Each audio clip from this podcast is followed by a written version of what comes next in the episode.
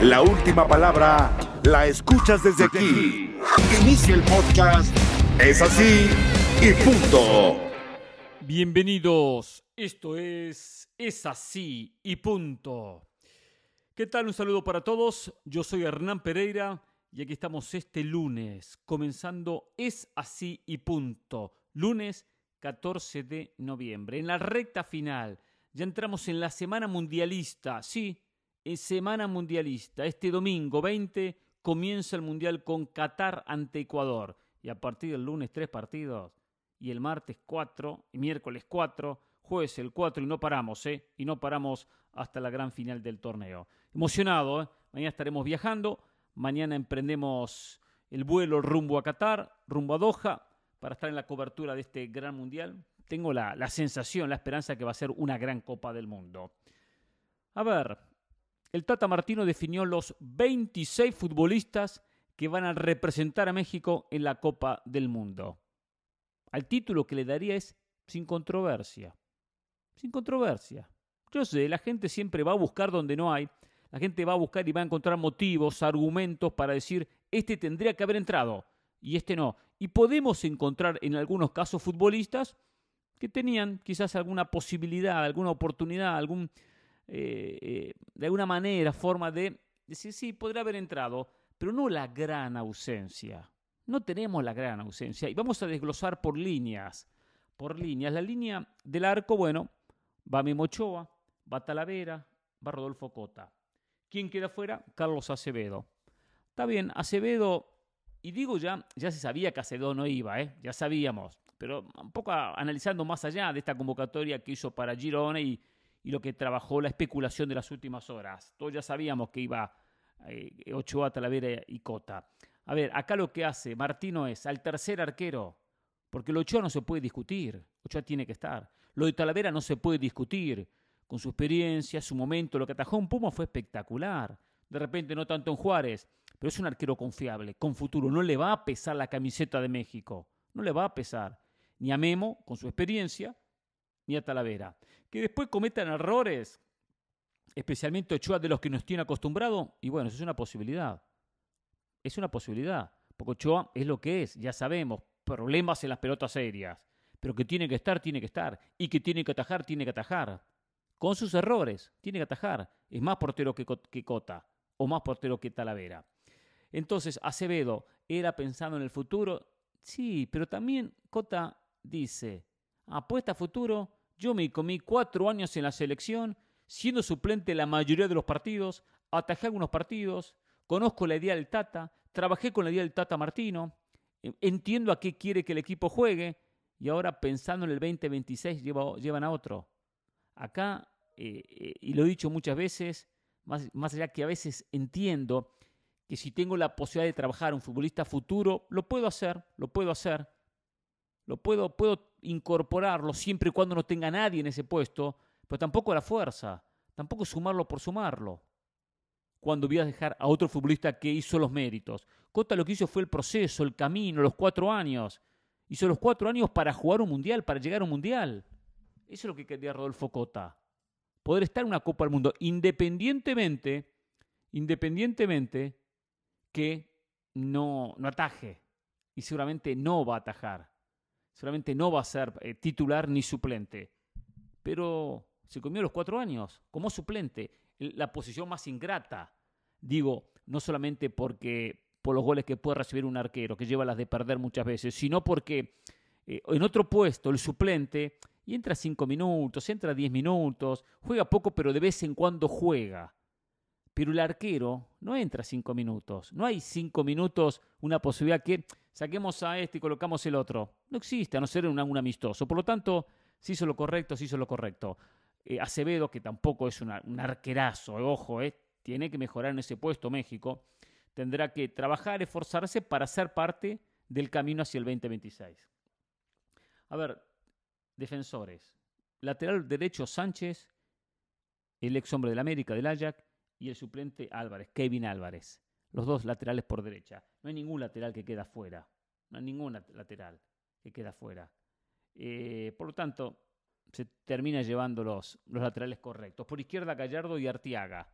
tampoco hay jugadores que fueron parte del proceso, que podían eh, ocupar esa posición, que habían hecho mérito, que habían hecho un recorrido para pensar que podían ser parte de la selección. Cuatro centrales, César Montes, Néstor Araujo, Héctor Moreno, Johan Vázquez. Dos de perfil derecho, dos de perfil zurdo. Digo esto porque a veces algunos no piensan en estos detalles. Para algunos el perfil, la altura, no, no juegan en el fútbol, no juegan. Hay muchos temas que, veo que la gente a veces ni piensa en esto. Los centrales, el primer central tiene que ser perfil derecho y el segundo central perfil zurdo. Porque el zurdo siempre va a estar cómodo a salir hacia afuera y se busca salir hacia afuera, no salir hacia el medio. Si salgo hacia el medio y pierdo una pelota, dejo al rival de cara al arco, de cara al gol. Si salgo por la banda y pierdo una pelota, el rival no me va a hacer un gol de la banda. Tiene que meter un centro, tiene que meter un pase. Por eso que los equipos tratan de salir por fuera, de salir por la banda, de salir por los costados. Y es importante que el que sea segundo central sea zurdo, para que siempre tenga esa diagonal con el lateral, o sea, un Moreno Gallardo o un Vázquez con Artiaga. Tengan esa posibilidad de pase. A veces van con el volante central que juega como Nelson Álvarez en el medio de los dos centrales, pero desmarcado. Y ahí se busca salir por el medio. Para luego buscar por fuera, para luego buscar por la banda pero se intenta mucho más por fuera. Es importante el perfil del lateral y mucho más cuando marca, mucho más cuando marca. Cuando tiene que detener a un, rival contrario, poder tener el perfil para llevarlo hacia afuera y no hacia el medio. Sacarlo y tener esa pierna zurda para ir a controlar la pelota, ir a marcar la pelota y a recuperar la pelota. Entonces, segundo central, lo ideal que siempre sea zurdo. A veces no hay y hay que poner derechos. Y se juegan con dos centrales derechos. Entonces, lo que hace el Tata es dos centrales derechos, dos centrales zurdos. Y Johan Vázquez le gana el puesto, en última hora podemos decir, a, Angulo, a Jesús Angulo. Y está bien, priorizó quien está en Italia. Está en el Cremonese, no es el gran equipo, pero juega en Italia. Y ha tenido que enfrentar a delanteros de importancia, de peso a nivel mundial. Una experiencia mayor que la que tiene Jesús Angulo en Tigres. Se gana mucho más experiencia jugando en Italia y un día tener que marcar a Lautaro Martínez o marcar a, a, Lukaku o, tener que marcar el que toque marcar, eh, de experiencia, de, de roce internacional y no, y no pensar que tengo que marcar en la, en la Liga MX a un delantero que después no va a la Copa del Mundo. O sea, el fogueo hoy del propio Vázquez es mayor, es mayor. Eh, le puede tocar un delantero que esté en el Mundial después y llega, llega a ser, no sé, le puede tocar eh, eh delantero de la Juve, le puede llegar a tocar marcarlo. Entonces, ¿qué es importante? Bueno, esa, esa experiencia de Johan Vázquez. Por eso fue con Johan y dejó afuera a Jesús Angulo. Y ahí ya está, ahí ya está. Después no hay mucha más discusión de ausencias. El medio, Edson Álvarez. El suplente es Romo. Necesitamos un segundo volante central que conozca el puesto de volante central defensivo. Romo llegó a jugar como defensa central y México le gusta con ese volante central armar una línea de tres. Es importante que ese defensa central, ese volante central, ocupe la posición de jugar con los centrales. Héctor Moreno, perdón, Héctor Herrera, quien puede cumplir esa función, ¿qué tiene Héctor Herrera? Que Herrera no es un volante central, si bien lo ha hecho, tan retrasado, que pueda ponerse a jugar al lado de Héctor Moreno o al, lado de Montes. Entonces, por eso que apuesta a tener un jugador de las características defensivas de Edson Álvarez. Edson Álvarez se lesiona, primer partido, los pulsan. ¿Quién ocupa la posición? Romo. Si hay que improvisar a Herrera porque se busca ser más ofensivos, perfecto. Pero Romo conoce el puesto. Por eso es convocado. Dos interiores, Herrera y Charlie Rodríguez por un costado. Por el otro, Luis Chávez, guardado con, con Eric Gutiérrez. Acá le agrega Eric Gutiérrez porque son 26, lo cual son dos por puesto más, un, más tres extras. Un extra es el arquero, otro extra, otro extra es el propio Eric Gutiérrez. Entonces, ¿cómo se arma? Con Luis Chávez, con, titular seguramente. Guardado es el suplente. Guardado le da también categoría. Guardado es un futbolista de mucho roce, de, mucho, de mucha experiencia, de mundiales, de torneos importantes, de haber jugado en el Santiago Bernabéu, haber jugado en el Camp Nou. Bueno, eso es lo que apuesta. No va a ser titular, no lo veo guardado como titular, pero sí para cerrar un partido. Tiene experiencia. Recuerdo algún partido de la eliminatoria que la figura fue guardado. Pues yo tenía que ir guardado el mundial, porque sé que hay mucha gente que no quieren aguardado, ¿eh? quieren borrar a todos, borrar a todos y todos jóvenes. No, no, hay que hacer la, la, la mezcla perfecta. Luis Chávez se ganó un puesto. ¿Quién quedó fuera? Quedó fuera Eric Sánchez, que andaba muy bien, andaba muy bien en el conjunto de Pachuca, porque Pachuca andaba muy bien. No le quito nada a Eric Sánchez, ¿eh? No le quito nada. Pero ahí donde uno dice, bueno, ¿y a quién saca en el medio? Tiene que sacar a Luis Chávez, a Guardado, a Gutiérrez, a Herrera o a Charlie Rodríguez. Pues vamos al puesto. Romo ya le explicamos que el puesto Romo no lo ocupa Sánchez, ni el puesto de Edson Álvarez. A Herrera no lo puede sacar. ¿Cómo va a sacar a Herrera? Con su recorrido, con su experiencia, con su palmarés, con su pasado en el Atlético Madrid, con su pasado en Champions. No puede sacar a Héctor Herrera. Héctor Herrera es un líder en mitad de cancha. Héctor Herrera tiene que estar. Y va a rendir bien en el Mundial. No tengo dudas que va a rendir bien Héctor Herrera. A Charlie, Charlie es un volante que, que le da mucho fútbol en el medio. Como se lo da también Sánchez, que estuvo trabajando más tiempo en la selección. Luis Chávez, bueno, entraríamos en la misma, Sánchez o Chávez. Chávez, su rendimiento ha sido superior. Eh, eh, por eso va, coloca a Chávez y no coloca a Sánchez. Guardado lo explicamos. Y está Héctor eh, Eric Gutiérrez, quien también tiene experiencia hoy en Europa, donde no lleva seis meses, lleva años. Ya lleva, ¿qué? Tres, cuatro años en Europa. Y es ahí donde termina priorizando la experiencia de Gutiérrez, que ha jugado la Europa League, que, que ha jugado algún partido de Champions, que ha jugado por supuesto, la, el torneo local, el de Vidice. Bueno, por ahí apuesta a, Héctor Gutiérrez, a Eric eh, eh, Gutiérrez. Entonces, lo de Sánchez está bien. Es fácil decir, quiero que coloque en la selección a Eric Sánchez. Pero ¿a quién sacamos? Había que sacar a Gutiérrez, Eric Gutiérrez, como, el, el que menos chance podía llegar a tener. Pero entiendo la decisión del Tata y no hay una diferencia muy marcada. No hay diferencia muy marcada. Después queda Adelante. Chucky Lozano por derecha, Antuna por derecha.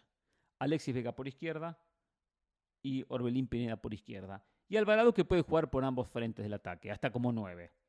Entonces, eh, por supuesto que el Chucky tenía que ir y Alexis Vega tenían que ir. ¿eh? Esos son fijos en la selección, no se puede cuestionar a ninguno de los dos.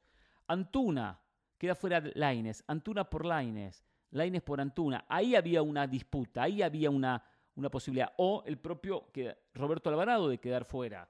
Sí, podía quedar eh, Alvarado fuera, sí, podía quedar fuera Alvarado.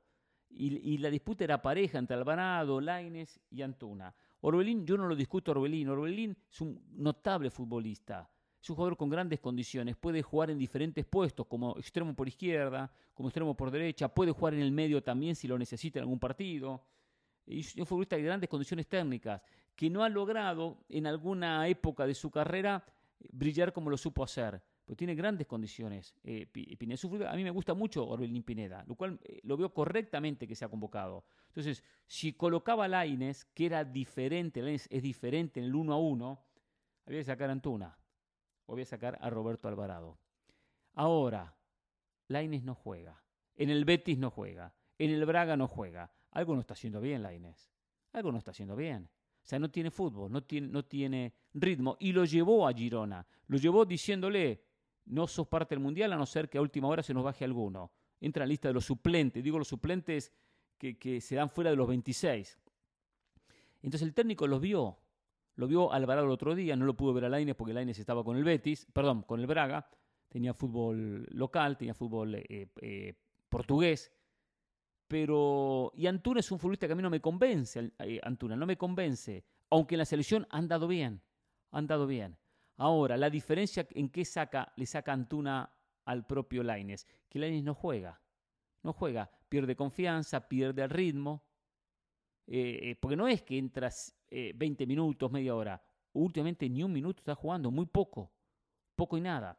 Cuando hay un problema con Laines, que él tendría que evaluar ya no es una cuestión que está ligada solamente a que el Betis no lo quería o Pellegrini no lo quería. Ya han pasado como cinco o seis técnicos entre el Betis y el Braga y con ninguno juega. Entonces hay un problema del futbolista. Y bueno, era una decisión pareja. Lo de Alvarado le da los dos perfiles, el derecho y el zurdo. Y ahí donde yo analizo qué es lo que quería tener un zurdo. Porque Alexis Vega es derecho, Orbelín es derecho, Antuna es derecho y el propio, eh, eh, el propio Lozano es derecho. Son todos derechos. El único zurdo que tiene es Roberto Alvarado. Y Laines es derecho.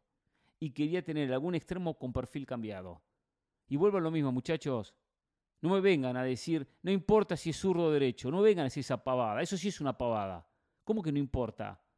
El, zurdo, si lo quiero poner que enganche hacia el medio, es mucho más fácil que juegue por derecha y no que, que poner un derecho por derecha. Tiene que hacer siempre una pausa. Si el derecho juega por derecha, el extremo tiene que llegar a tres cuartos, frenar la pelota, enganchar la pérdida de 2-3 segundos, ¿eh? 2-3 segundos, ¿eh? Freno, engancho y voy hacia el arco. Y la pelota la llevo al lado del defensor, del defensor, ¿eh? del defensor rival. Si soy zurdo y juego por derecha, no tengo que hacer esa pausa, porque estoy acostumbrado a manejar la pelota con zurdo y encaro directo para el arco. Ya es un tiempo menos. Y segundo, llevo la pelota en mi pierna izquierda y el que me marca, me marca la pierna derecha. Es la típica jugada, por ejemplo, que hacía Messi, ¿eh? y no comparo a Messi con, con Roberto Alvarado. ¿eh? Es la típica jugada que, hacía Messi cuando Messi transportaba la pelota de derecha hacia el medio. ¿Por qué él arrancaba, arrancaba de derecha hacia el medio? Porque llevaba la pelota con la pierna izquierda. Y, el, y uno teniendo buen transporte de pelota, buena conducción, el que me marca, el que me marca, marca la pierna derecha, ¿cómo me quita la pelota en la otra pierna? El que me está esperando. Entonces necesito siempre, según la manera que voy a jugar, tener en la posición de extremos derechos y zurdos. Porque a veces el lateral es del perfil de la banda. Es decir, el lateral izquierdo tiene que ser zurdo, pero el extremo por izquierda es bueno que sea derecho.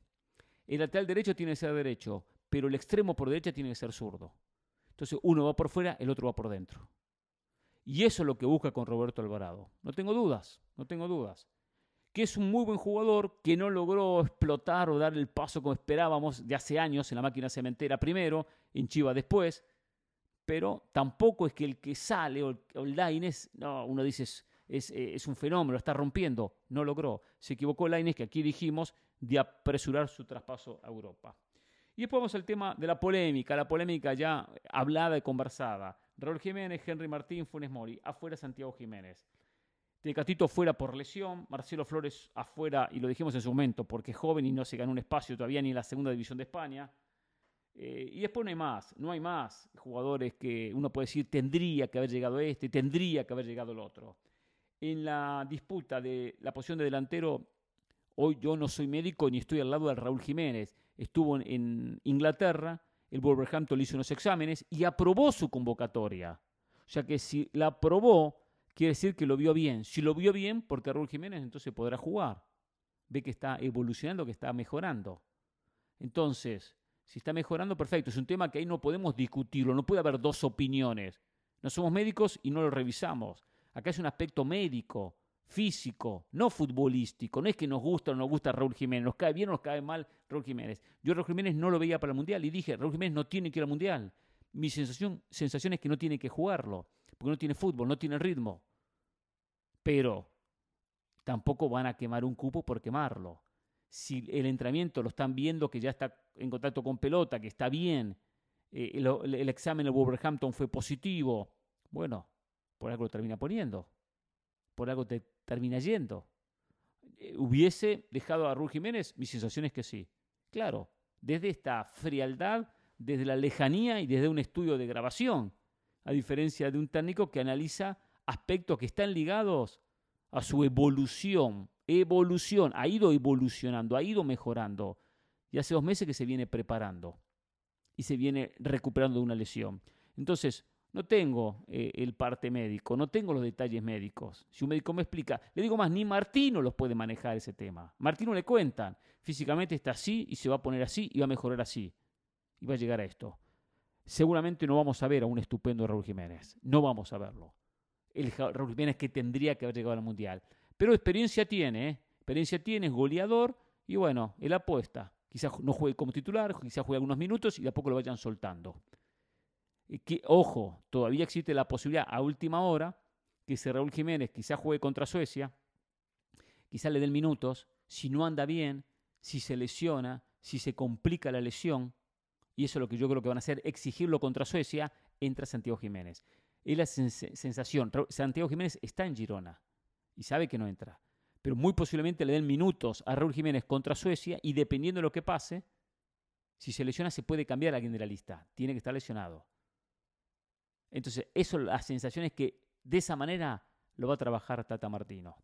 Para última hora, cambiar y ya tiene el suplente si hay que cambiarlo.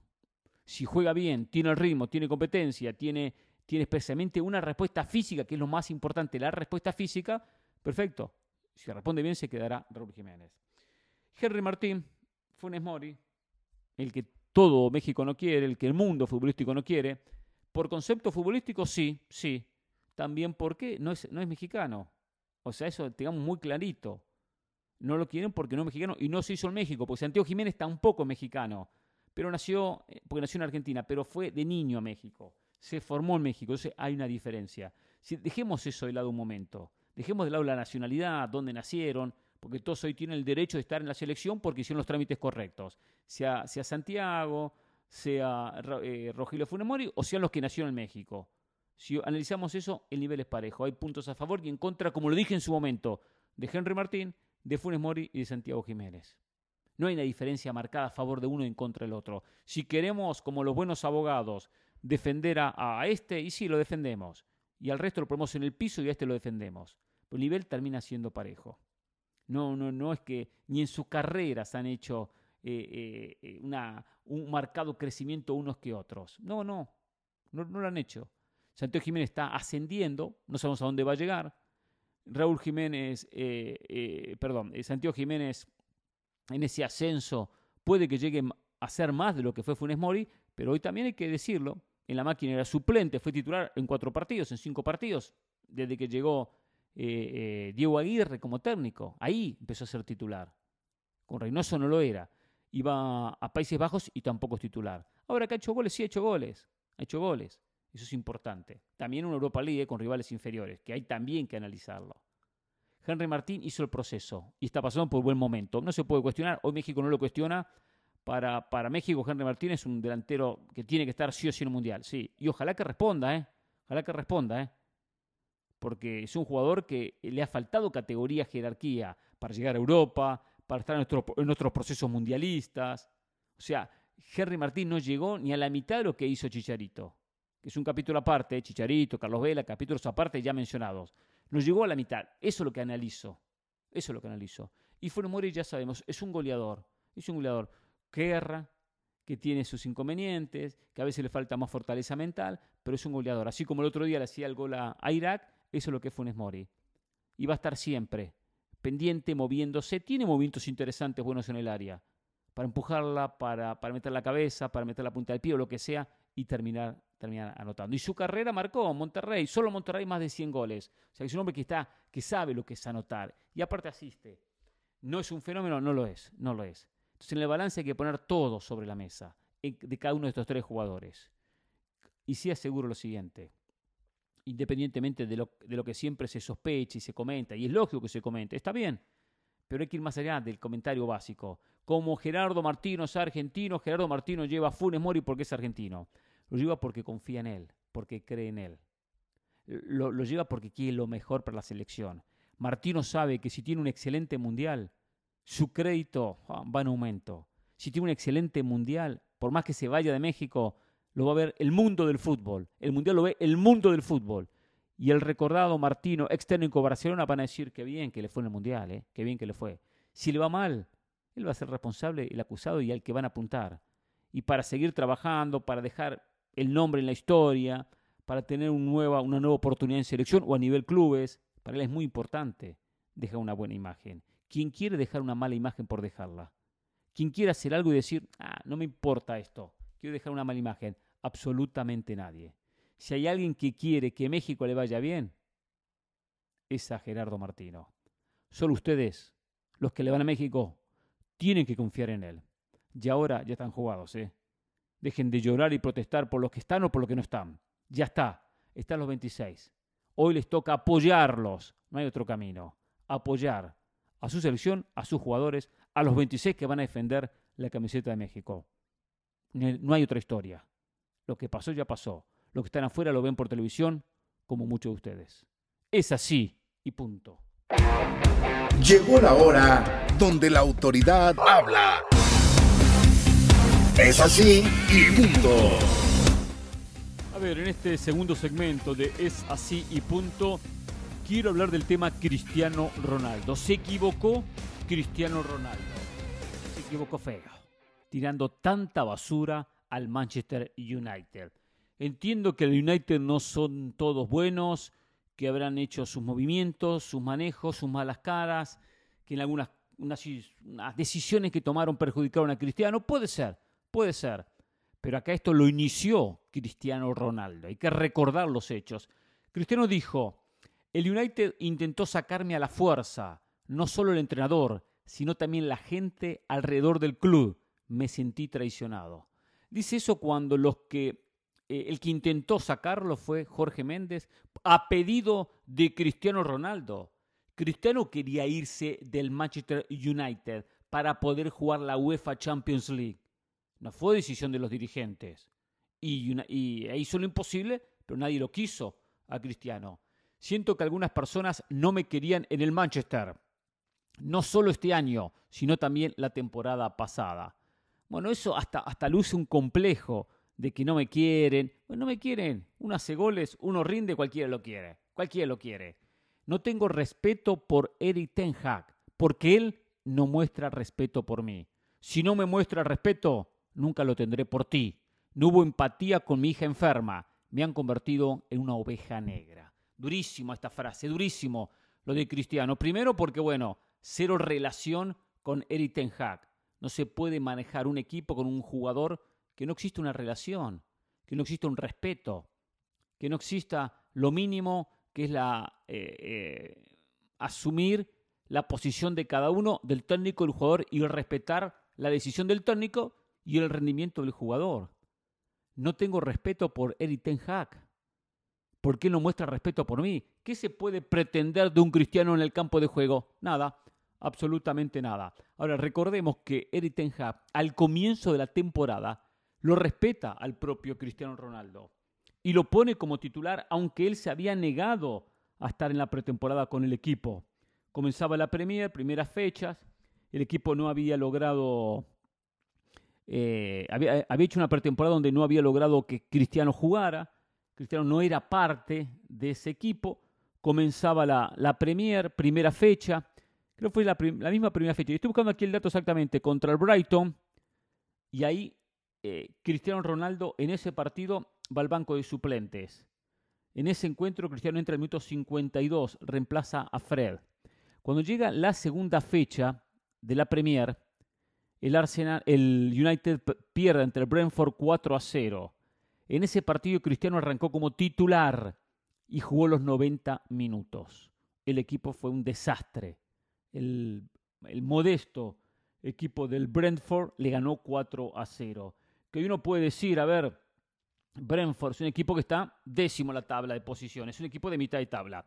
Es decir, que Eric Ten Hag a Cristiano lo puso como suplente en la fecha 1, jugó parte del segundo tiempo, casi todo el segundo tiempo, y en la fecha 2 lo pone como titular. Eso es respetar la trayectoria del futbolista. Pero hubo, y aquí lo comentamos, ¿eh? aquí no nos equivocamos en los análisis, hubo de parte del grupo un rechazo a esa decisión. Yo entreno, hago pretemporada, no me niego a estar con el equipo. No me niego a jugar la Europa League. No me niego. Y llega el momento y este hombre que nos da la espalda, que no es buen compañero, que, en la ah, gira que hacemos por Australia y por Asia no viene con nosotros, se quiere bajar, está golpeando puertas buscando equipo. Este futbolista que tiene una gran historia, ¿eh? porque Cristiano tiene una historia estupenda, fenomenal, eh, de un ganador, de un exitoso. Pero el jugador dice, este jugador nos da la espalda. Y el técnico viene y lo pone como titular en la fecha 2. Hay una reacción en el plantel. Me esfuerzo. Hay que lograr que el grupo sea eh, eh, homogéneo, sea unido, porque el fútbol hay que tener algo que es sacrificio, esfuerzo, correr cada pelota, matarse por cada pelota. Y correr detrás de la pelota, y correr para ayudar al compañero, y correr para pasársela al compañero. Ahora tengo que correr y el compañero eh, nos dio la espalda. Entonces genera un inconveniente interno y eso provocó lo que provocó. De ahí con el equipo que andaba mal, el técnico dijo, no, ahora ya no quiero quedar bien con nadie. Por tanto, existió respeto de Eric Ten hacia Cristiano, no de Cristiano hacia el futbolista o hacia todos los jugadores. Dijo, como dijo Picasso, tienes que destruir para reconstruir. Y si comienzan conmigo, no habrá problema alguno. Un club que está, un club de esta envergadura debería estar en la cima pero si ese no es el caso, no hay excusa. Bueno, eso en referencia a esta idea de la dirigencia de volver a poner al Manchester United en un lugar que, hace tiempo que no logra estar. Habló de Wayne Rooney, no sé por qué me critica tanto, probablemente debe ser porque se retiró y yo sigo en el más alto nivel. Dice, no voy a decir que soy más apuesto que él, lo cual sería cierto. O sea, no lo dice, pero lo dice. El ego de Cristiano, que más apuesto que Wayne Rooney. Claro, depende para quién. Para la esposa de Wayne Rooney debe ser más apuesto Rooney que el propio Cristiano. Pero ¿qué tiene que ver qué es más apuesto o menos apuesto? ¿Qué tiene que ver estas cosas? No termino de entender a Cristiano, pero bueno, su ego, su, su, lucha interna lo lleva, lo lleva a esto.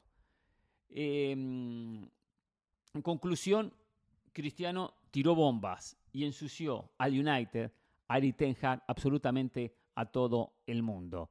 Donde la situación la provocó Cristiano. Eh, esto lo provocó Cristiano. Lo provocó porque Cristiano quería irse del equipo. Cristiano no aceptaba no jugar Champions. Y por eso los barrinches. Y por eso es un negativa. La dirigencia le dijo, no, no te vas. Ahora Cristiano viene a contar su historia. Y por los hechos que hemos observado, la historia no es como la cuenta Cristiano. El United no le cerró la puerta. El United quería un cristiano comprometido y nunca lo fue. Nunca estuvo comprometido con la causa. El United hoy lanzó un comunicado tras estas declaraciones en el que dicen que el Manchester United toma nota de la cobertura de prensa con la entrevista hecha por Cristiano Ronaldo. El club considerará su respuesta una vez que se hayan establecido todos los hechos. O sea que igualmente, en pocas palabras dice, prestamos atención a lo que dijo Cristiano, vamos a reaccionar al momento, en su momento, pero vamos a analizar los casos. No reaccionamos en caliente, no respondemos en caliente, algo que sí está haciendo Cristiano.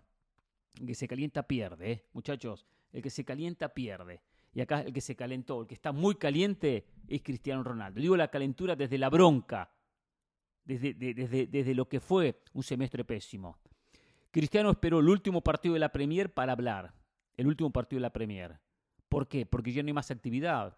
Porque está integrado con su selección eh, eh, para jugar con, con Portugal la Copa del Mundo. Y muy posiblemente con toda esta, esta bomba que tira, esto que ensucia a todo el mundo, muy posiblemente no vuelva, porque está forzando su salida. Ya hablando mal del cuerpo técnico, hablando mal de los dirigentes, hablando mal de todo el Manchester United. O sea, vuelve a hacer sus manejos estratégicos, su, su rebeldía. Primero, intentando irse. Como no pudo irse de la manera que quería, no yendo a los entrenamientos, ahora se pone en víctima de la situación. Y no es víctima de la situación. Acá no hay ningún víctima Cristiano Ronaldo.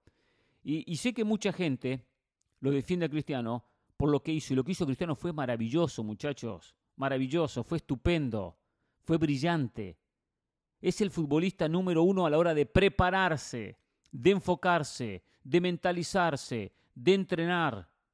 Y todo lo que lleva a entrenar, a concentrarse, a alimentarse correctamente, a descansar. No hay nadie en el mundo que se ha preparado en el fútbol como Cristiano Ronaldo, que ha potenciado sus virtudes al máximo, que ha trabajado sus carencias al máximo y que ha hecho una campaña y una historia espectacular. Pero esta historia, que tendría que terminar de la mejor manera, la está ensuciando, la está ensuciando. Y está cerrando más puertas de las que uno cree.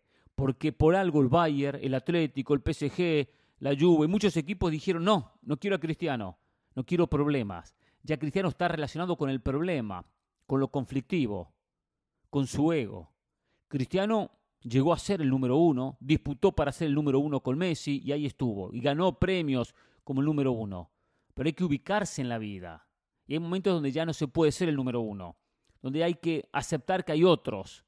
Pero si me pongo rebelde y lucho contra esa situación, choco contra una pared. Y está chocando Cristiano contra una pared. Vamos a ver cómo llega la Copa al Mundo y vamos a ver cómo le va en el próximo semestre.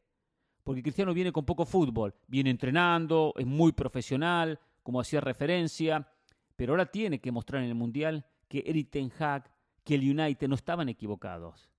Y no marcando algún gol solitario, sino teniendo un rendimiento futbolístico como los grandes jugadores o las grandes figuras del Mundial. Puede que Portugal tenga algún buen partido con Corea o que le marque a Ghana, está bien, pero hay que tener un muy buen mundial, no un muy buen partido. Para tapar bocas y dejar sensaciones de qué mal que estuvo el United. no aprovechó una muy buena versión de Cristiano.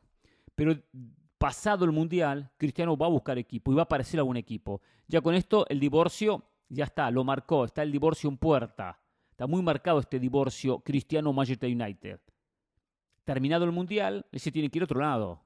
Y el United le va a abrir la puerta para que se vaya a otro lado. Me imagino, asumo, con estos conflictos internos. Bueno, Cristiano tendrá que demostrar en otro equipo, en otro lado, que tiene todas las condiciones y que está preparado para ser titular, jugar, hacer goles y ser figura.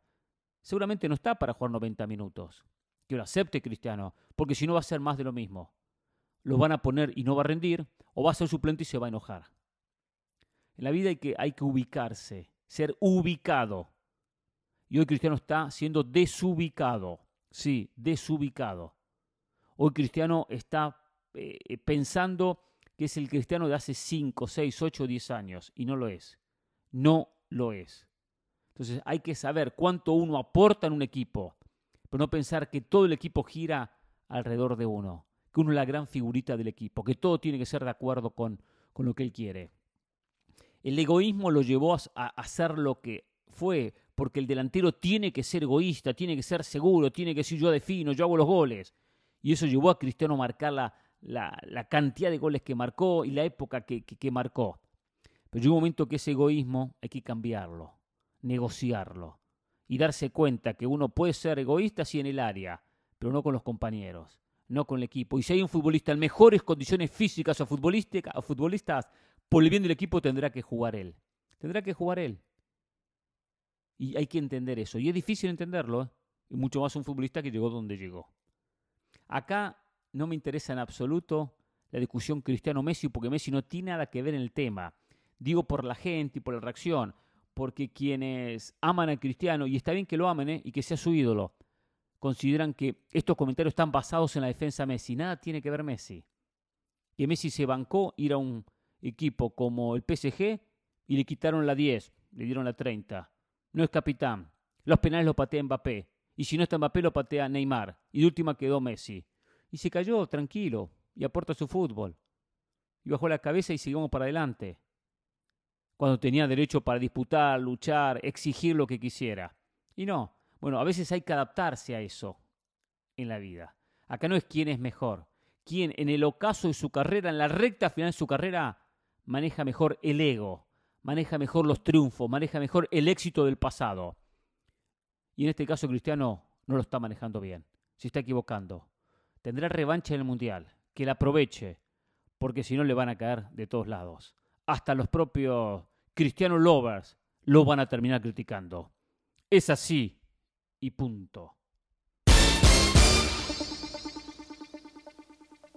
Mañana intentaré hacer una nueva emisión de Es así punto, mañana martes. El martes a la noche abordamos eh, el vuelo camino a Qatar, como les he venido informando. Llegó la hora, ¿eh? Estoy emocionado, ¿eh? la verdad que estoy emocionado, ansioso. Llegó la hora de emprender viaje rumbo a territorio asiático para cubrir esta nueva Copa del Mundo. Eh, pero intentaré igualmente enviarles una, emisión de ese así punto. Quizás más breve, quizás más corta. A veces me pongo a hablar y termino hablando más de la cuenta. Pero bueno, vamos a ver. Porque estamos en horas de preparación, de trámites, de, hay muchas cuestiones que están ligadas a, a, los que nos piden para ingresar a territorio catarí, especialmente la, la tarjeta, la Ayacar y tantas cosas. Entonces, bueno, estamos en muchos de esos detalles. Pero le idea por lo menos hacer algún comentario, quizás por, más, más, corto, de repente no, dependemos, dependemos un poco también de las noticias que se originen en el día de mañana. Pero bueno, eh, igual ya miércoles llegamos y ya el jueves nos metemos de lleno en la cobertura. Vamos a ver si el miércoles también podemos enviarle algún audio apenas lleguemos a las 6 de la tarde que arribamos, hora de Qatar, a territorio asiático. A ver, algunos mensajes en la cuenta de Instagram, Pereira ESPN. Carlos Urrutia dice, los mejores deseos y darnos un, eh, más programas de excelencia desde Qatar por el resto del año. Ojalá gane uno de los nuestros. Gracias, Carlos. Es el deseo, que ojalá gane uno de los nuestros. Eh, Face Hacker Franks, maestro de maestros, con todo el respeto que se merece, por fin del Valle me hizo reír, jaja, que lo reclame en los taxis. Ah, está bueno lo que hizo el otro día al aire. Es verdad, es verdad. Eh, es cierto. Eh, Luis Miguel Calvi. Hola Hernán, sigo los podcasts de Es Así Punto, también los de la banda, ambos excelentes. programas, aunque me quedo con ese así y punto. Solo para aclarar un par de cosas que me parece no estuvieron del todo claras en los programas de hoy y ayer. Uno, a Pablo Guerrero no lo absolvió el TAS para jugar el Mundial, sino el Tribunal Federal Suizo. Sí, es verdad, es cierto, es cierto, buen detalle, es cierto. Y cuando hacías una, recapitulación hoy de los mundiales ganados por europeos y América, el Mundial del 70 fue en México y no en Alemania. Un fuerte abrazo. No, sí, lo sé. A veces uno a veces en la rapidez, porque acá nosotros no estamos leyendo cosas, uno va improvisando, uno va hablando. Sí, yo tengo muy claro que el Mundial del 70 fue en México y 74 en Alemania, 78 en Argentina, 82 en España, 86 en México. Y el 66 yendo para atrás en Inglaterra, 62 en Chile, 58 en Suecia. Eh, lo tengo todos claro, desde el 30 en Uruguay. Pero es verdad, a veces uno, uno dice una cosa y piensa al otro, y quizás menciono algo mal, pero si lo dije mal fue simplemente porque me traicionó la cabeza, pero tengo muy claro que el 70 fue en México y el 74 en Alemania. Gracias Luis Miguel igualmente. Igualmente vale la pena su, su aclaración. Dice Fabián Rosas, buenas noches Hernán, 100% de acuerdo contigo, esta copa debería quedar para América. Me gustó la explicación que das de campeón por campeón de los últimos mundiales. Solo no comparto lo que dices de la selección española. Yo recuerdo, por mi edad, desde el 94 a la fecha, y en mi muy personal punto de vista, es la selección que mejor ha jugado al fútbol. Los que vieron a Brasil de 70 y 82 dirán otra cosa. O a la Holanda de Cruyff. Yo esas selecciones solo las he visto por YouTube. Esa selección del 2010 no merece que se le quite ningún mérito. Un saludo y ya se siente el Mundial. Qué felicidad incomparable en esta época para los que nos gusta el fútbol, es así y punto.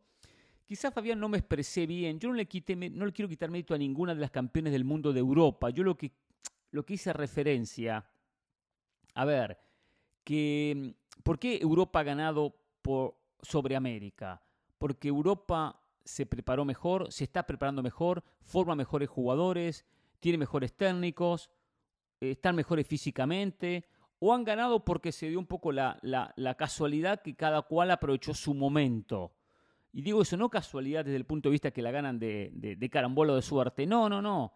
Lo que digo que si España dominaba durante cuatro mundiales consecutivos, si España dominaba en cuatro mundiales, con diferentes generaciones, teníamos que decir, España ha hecho las cosas súper super bien. Algo está haciendo España que no está haciendo el mundo, el resto del mundo. Ese es un poco el comentario. Si alguien domina un mundial, bueno, ganó un mundial porque hizo las cosas bárbaros. España jugó muy bien al fútbol, tiene una gran generación y jugó y fue el mejor del 2010, sin dudas, sin dudas. Ahora, porque aparte gana la Eurocopa anterior y la Eurocopa posterior, las del 2008 y las del 2012, o sea, fueron tres títulos consecutivos en cuatro años. Difíciles los tres títulos.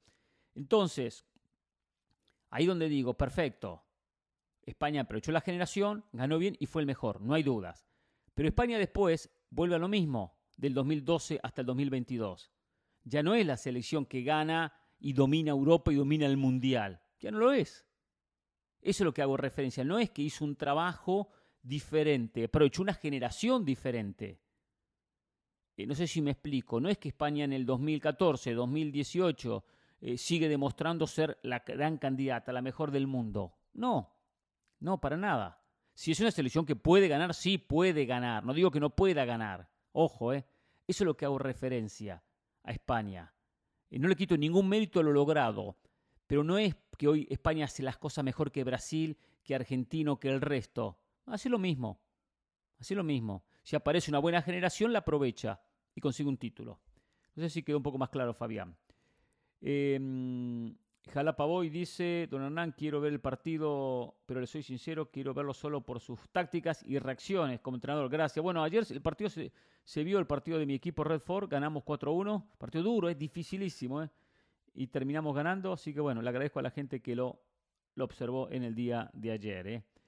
Dice, a ver, eh, Jacobo, qué bueno Hernán, espero tener la oportunidad de saludarlo junto al señor Jorge Ramos. Si tiene alguna duda sobre Doha, tal vez yo pueda orientarlo. Llevo ya casi 10 años por ahí. Saludos, gracias. Jacobo, lo tomaré en cuenta. Perfecto. Tenemos en comunicación. Seguramente nos vamos a, ver en algún lado. Dice, mi hija me preparó un video en, Instagram eh, cuando estaba el sábado preparando las, las maletas y ella me ella filmaba. Y después armó algo que lo puso casualmente, una historia que la puso en Instagram.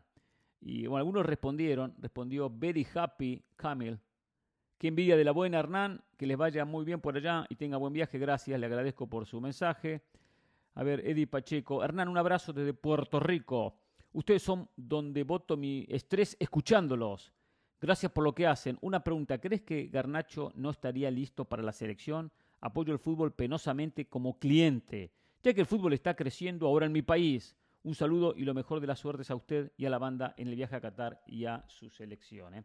Gracias, le agradezco. Lástima que Puerto Rico no ha, logrado crecer futbolísticamente. Eh, le va a costar mucho. Y si crece futbolísticamente, si lo hace, eh, va a ser un crecimiento que, va a llevar su tiempo, ¿no? que no va a ser de la noche a la mañana. Hay que empezar a hacer bases para así el día de mañana poder lograr eh, ser lo competitivo que se intenta hacer. A ver, el caso de Alejandro Garnacho, 18 eh, años, grandes condiciones, en el United empieza a ganar un espacio. Lo que pasa es que ya hay un equipo armado, que es muchas veces lo que digo. Puede ser el jugador del momento, puede ser, pero hay un equipo ya armado, trabajado, de cuatro años perfeccionando un estilo, perfeccionando un sistema. Entonces tampoco se puede venir de la noche a la mañana y cambiar jugadores. Cuando Ángel Correa, que fue parte, por ejemplo, de todo el proceso, quedó fuera. Hay siempre un reconocimiento a quien vino, trabajando que a su vez entiende la idea del director técnico. Por eso Garnacho no, no entra. Que aparte tiene 18 años y pocos minutos en el United, por más que de a poco va ganando espacio ahora irá creciendo y seguramente va a ser parte del camino al 2026. Le han pasado muchos jóvenes y hay que tomarlo de esa manera. Bobby Deportes dice, buenas tardes, don Hernán, quería dejarle aquí algunos pensamientos antes del Mundial. Primero decirle que estoy un poco en desacuerdo con la lista argentina. Nunca nadie estará conforme, lo sé. Pero para ser concreto, Rossi está mejor que Armani como portero suplente. Y hasta me atrevo a decir que mejor que el Dibu Martínez a quien las payasadas contra Colombia le salieron bien, pero el Mundial no conseguirá quien se coma esas tonterías. Colombia estaba tan mal que ni al Mundial clasificó. Sí, pero tenía buen equipo Colombia. ¿eh? Yo me quedo con el Dibu Martínez. ¿eh? La presencia que tiene el Dibu Martínez no la tiene ni Rossi, ni Armani, ni nadie.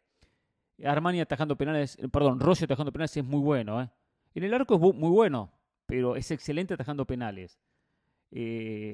ahora, Armani también hizo todo el proceso y eso es importante. Es muy importante, fue parte de la selección siempre.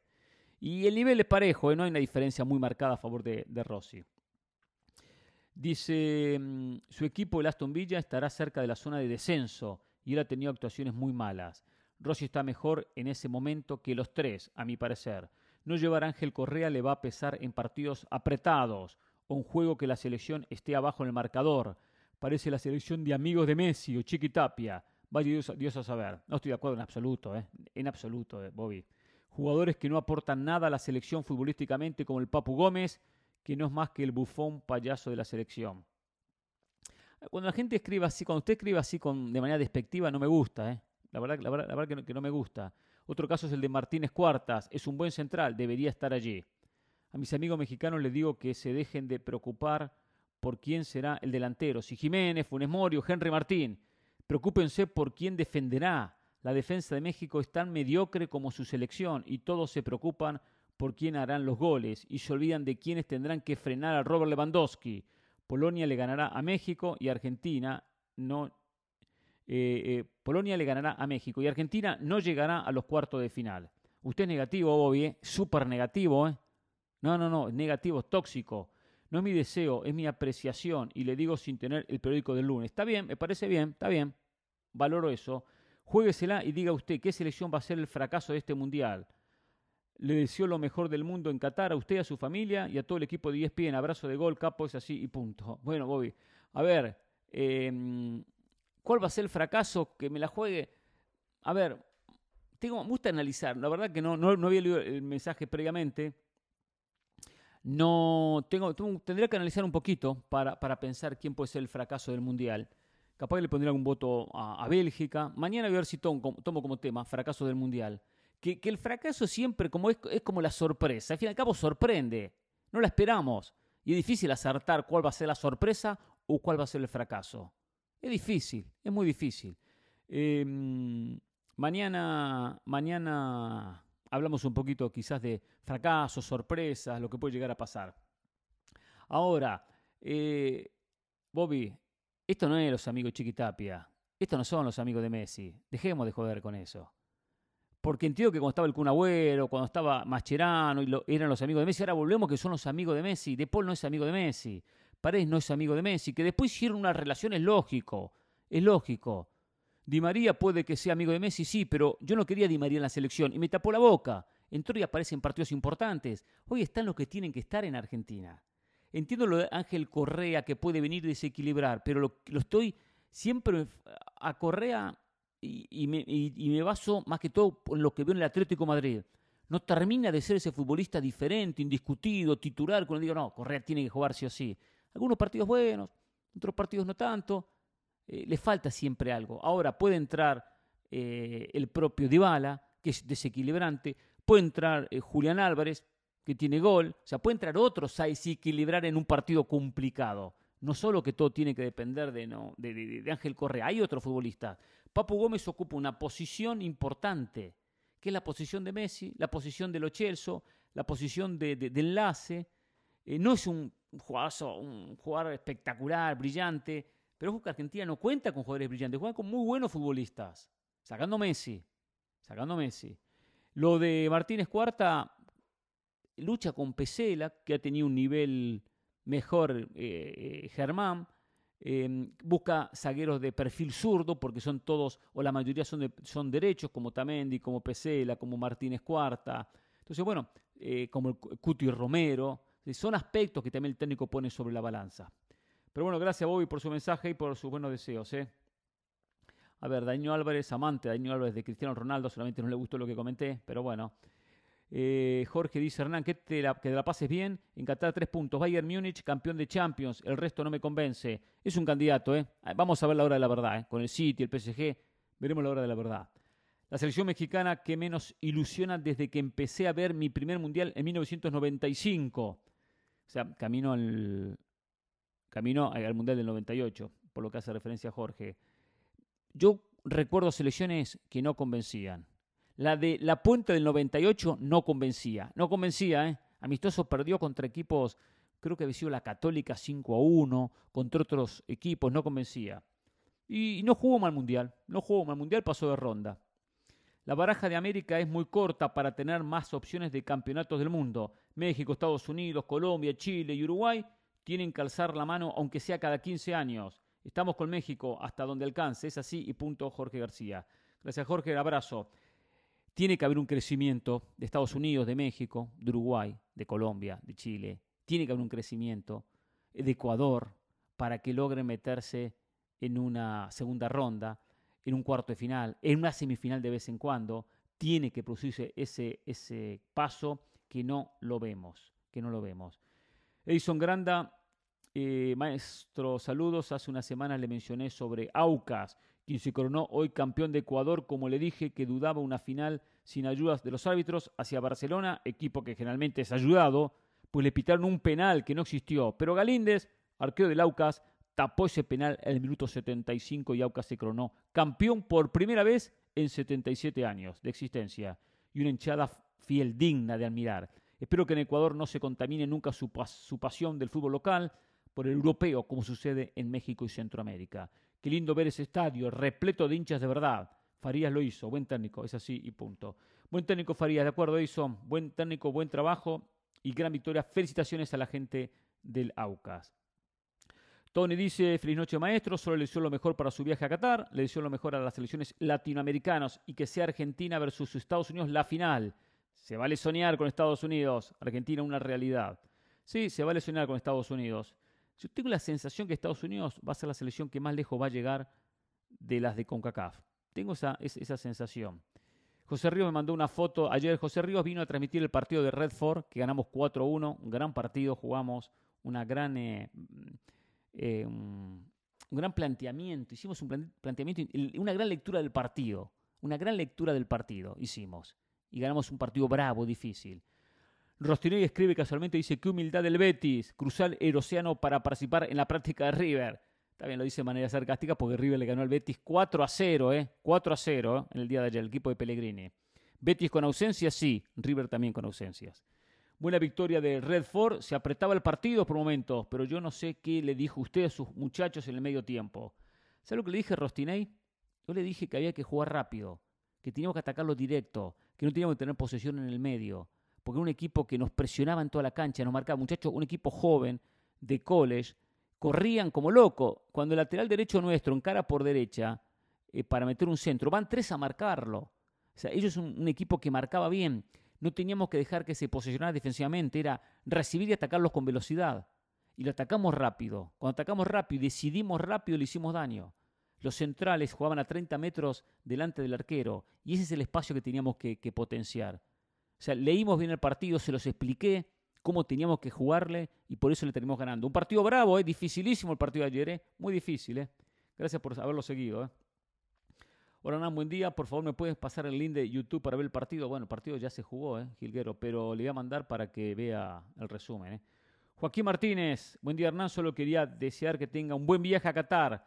Para fútbol no he visto nada esta semana. Buen, buen viaje. Bueno, entiendo y está bien, ¿eh? Una pausa en el fútbol porque se viene el Mundial.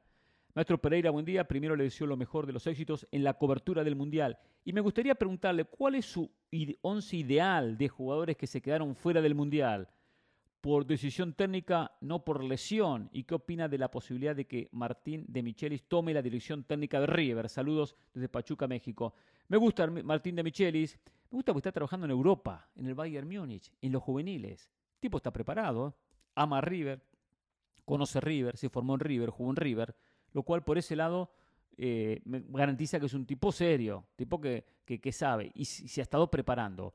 No ha sido técnico principal, es verdad, va a tener que aprender va a estar bien rodeado. Eh, pero sé que no le va a pesar, eh, el puesto, no le va a pesar.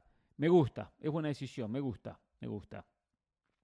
En cuanto a los 11 jugadores, bueno, tendría a Miguel que tomarme un tiempo para armarlo, porque eh, la verdad que no tengo preparado el equipo. Y uno empieza a poner nombres y de repente dice, uh, me olvidé de este. Usted dice, usted después me reclama, me pasan factura.